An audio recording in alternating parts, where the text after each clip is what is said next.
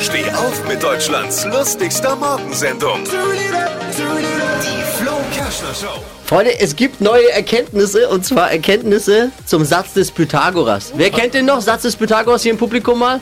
Äh, wie, lautet, wie lautet der Satz des Pythagoras? Ich, ich, ich frage mal kurz ins Publikum. Weißt du, wer, wer wusste den Satz des Pythagoras? Jetzt sind die Hände wieder unten auf einmal. Ach so, will der denn auch noch wissen? Hier, da. hier. Ah, hier. A Quadrat plus B Quadrat plus C Quadrat. Absolut richtig. Hätten wir auch alle gewusst, oder?